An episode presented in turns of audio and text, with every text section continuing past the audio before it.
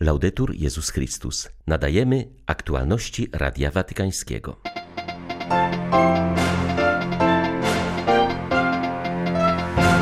Franciszek mianował nowego biskupa włocławskiego, został nim biskup Krzysztof Wędkowski. Papież modli się za postrzelonego w Sudanie Południowym włoskiego misjonarza. Proponując papieżowi kandydatów na biskupów, nie szukamy ludzi nieskazitelnych, lecz kandydatów posiadających zalety ludzkie i duchowe, z których pierwszą jest roztropność, powiedział kardynał Mark Welle, prezentując działalność kongregacji do spraw biskupów. 27 kwietnia witają Państwa ksiądz Krzysztof Ołdakowski i Łukasz Sośniak. Zapraszamy na serwis informacyjny. Papież Franciszek przyjął rezygnację dotychczasowego biskupa diecezjalnego we Włocławku Wiesława Meringa i mianował jego następcą biskupa Krzysztofa Wędkowskiego, dotychczasowego biskupa pomocniczego archidiecezji gnieźnieńskiej. Biskup nominat podkreśla, że do decyzji Ojca Świętego podszedł z dużym spokojem. Jest wdzięczny papieżowi za mianowanie go ordynariuszem diecezji z tak bogatą historią świętych i błogosławionych. To jest ziemia i Faustyny Kowalskiej i Maksymiliana Kolbe i oczywiście naszego biskupa Kozala i także męczenników czasów II wojny światowej, a współcześnie, no to co jakoś bym odebrał jako pewne takie dwa znaki w tym czasie tej nominacji, to, to pierwsza rzecz jest taka, że już po tym jak wiedziałem jaka jest decyzja papieża, nie była ogłoszona, to w międzyczasie ogłoszono decyzję o dacie beatyfikacji kardynała Wyszyńskiego, a kardynał Wyszyński z tej decyzji właśnie pochodzi, tam był święcony w tej katedrze, więc to jest uważam taki znak. I drugi znak, którego też się bym powiedział nie spodziewał, bo nie wiedziałem o tym, że patronem diecezji włocławskiej jest święty Józef. To też uważam jako znak, no bo w tym czasie roku świętego Józefa idę do diecezji, której on patronuje, więc w tym znaczeniu mogę powiedzieć, że jestem spokojny. Jak mam takie wstawiennictwo, jeśli chodzi o wezwania, no to myślę, że one nie są inne niż kiedykolwiek. Dzisiaj to bym powiedział, że właściwie praca nad tym, żeby i pogłębić, i rozwijać to wszystko, co ogólnie nazwiemy wiarą. Papież Franciszek modli się za ojca Christiana Carla Sare, włoskiego misjonarza kombonianina, który został ranny wczoraj podczas zbrojnego napadu w Sudanie Południowym. W marcu ojciec święty mianował 43-letniego misjonarza biskupem diecezji Rumbek. To najmłodszy pod względem wieku obecnie biskup na świecie. Uroczystość święceń została zaplanowana na 23 maja. Zaraz po wczorajszym ataku ojciec Christian przebaczył swoim zamachowcom oraz poprosił o modlitwę za cierpiący lud, wśród którego przebywa na co dzień i który cierpi bardziej niż on. Radio Watykańskie połączyło się telefonicznie z matką misjonarza, aby skomentowała bolesne zajście, które stało się udziałem jej syna, mówi Marcelina Carla Sare. Gdy go zobaczyłam, wydawał mi się pogodny i spokojny. Słowa, które krótko po tragedii wychodziły z jego ust, wypływały prosto z serca. Moim zdaniem jego serce jest z Sudanem Południowym. Uważam, że jest on już Sudańczykiem ze wszystkimi tego konsekwencjami. Czuje się częścią tego udręczonego ludu. Również dlatego, że został przez niego przyjęty i umiłowany. Dużą część swojego życia spędził już w tym kraju i nasz syn, krótko mówiąc, zapuścił korzenie w Sudanie Południowym. Nie poszukujemy doskonałych i nieskazitelnych kandydatów na biskupów, których można by postawić na cokole i podziwiać. Szukamy ludzi posiadających zalety ludzkie i duchowe, z których pierwszą jest roztropność. Powiedział w rozmowie z Radiem Watykańskim prefekt Watykańskiej Kongregacji do Spraw Biskupów, która odpowiada za przedstawianie papieżowi kandydatów na nowych ordynariuszy diecezji i biskupów pomocniczych na całym świecie. Jak zaznaczył kardynał Mark Welle, roztropność nie oznacza powściągliwości czy nieśmiałości, ale odpowiedni balans pomiędzy działaniem a refleksją w podejmowaniu odpowiedzialności, jaka ciąży na każdym biskupie. Kościół nie potrzebuje karierowiczów, których jedynym celem jest wspinanie się po drabinie społecznej, zajmowanie pierwszych miejsc, ale osób, które szczerze chcą służyć swoim siostrom i braciom poprzez wskazywanie im drogi wiary i nawrócenia, mówi kardynał Mark Welle. Bardzo ważna część naszej pracy to kontakt z episkopatami i nuncjuszami apostolskimi w różnych krajach, tworzenie komunii między biskupami i Ojcem Świętym. Jednak duża część naszych działań to gromadzenie informacji o kandydatach, stąd nasza praca jest bardzo delikatna i wymaga zachowania wielkiej dyskrecji. Dbamy o anonimowość ludzi, z którymi się konsultujemy. Wynika to z szacunku do osób, które bierzemy pod uwagę i dbałość o to, aby papież otrzymał propozycje naprawdę dobrych pasterzy. Powinna cechować ich głęboka wiara, zdolność do budowania relacji i otwartość na Kościół powszechny, a także głęboki szacunek dla ludu Bożego. Poszukujemy ludzi zdolnych do zaangażowania się całkowicie w duchu poświęcenia i miłości do ludzi.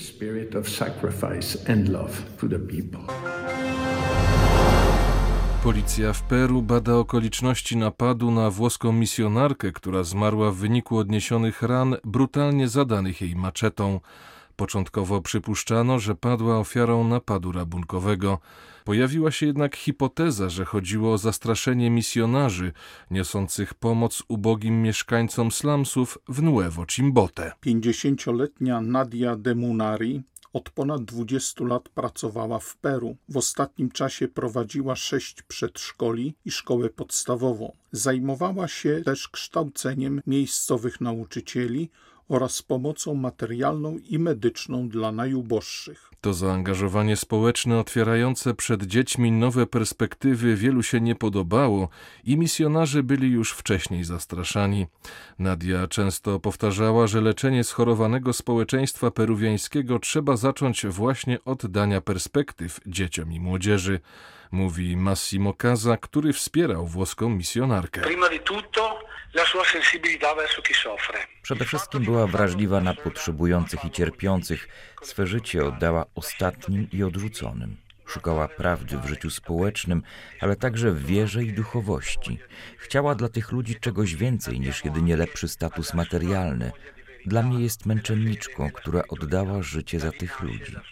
Ostatnio pracowała na wybrzeżu, w miasteczku, które wyrosło praktycznie na pustyni. Niestety wygenerowało to też ogromne dzielnice nędzy. Wszystkie swe siły kierowała na edukację dzieci i młodzieży. Wierzyła, że zapewniając dzieciom podstawową edukację, a potem formację zawodową, będzie powoli zmieniać tkankę peruwiańskiego społeczeństwa, która jest dogłębnie schorowana.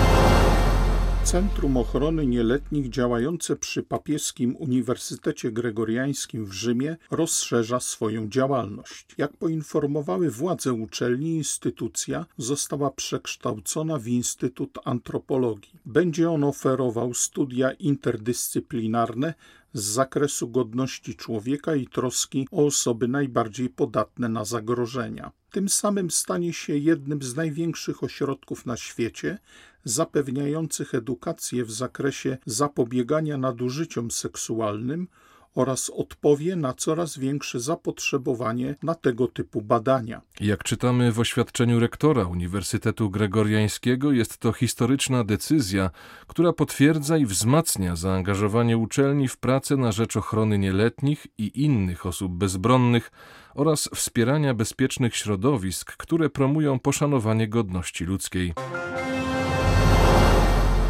Istnieje pewne ryzyko, że walcząc z nadużyciami względem nieletnich, Kościół będzie utożsamiany tylko z tym kryzysem. Nie mamy jednak wyboru.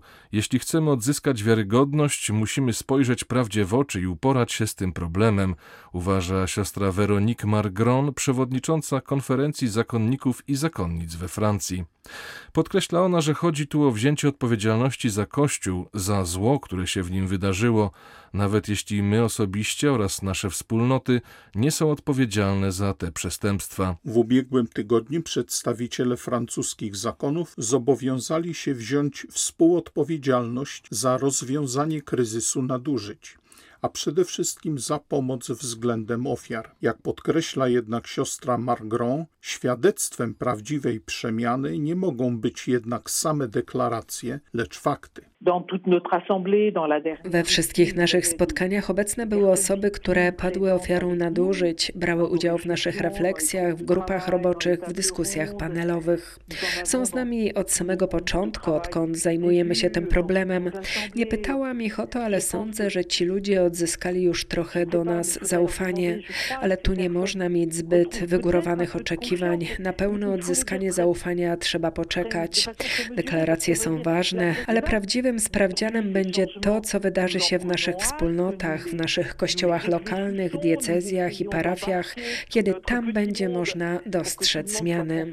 Dziś dopiero się zastanawiamy, jak je wprowadzić. Staramy się wszystkich uwrażliwić, ale odzyskamy zaufanie, kiedy te zmiany będą widoczne i wiarygodne, kiedy wierni, poczynając od ofiar, powiedzą: tak, rzeczywiście coś się zmieniło. ils ont changé.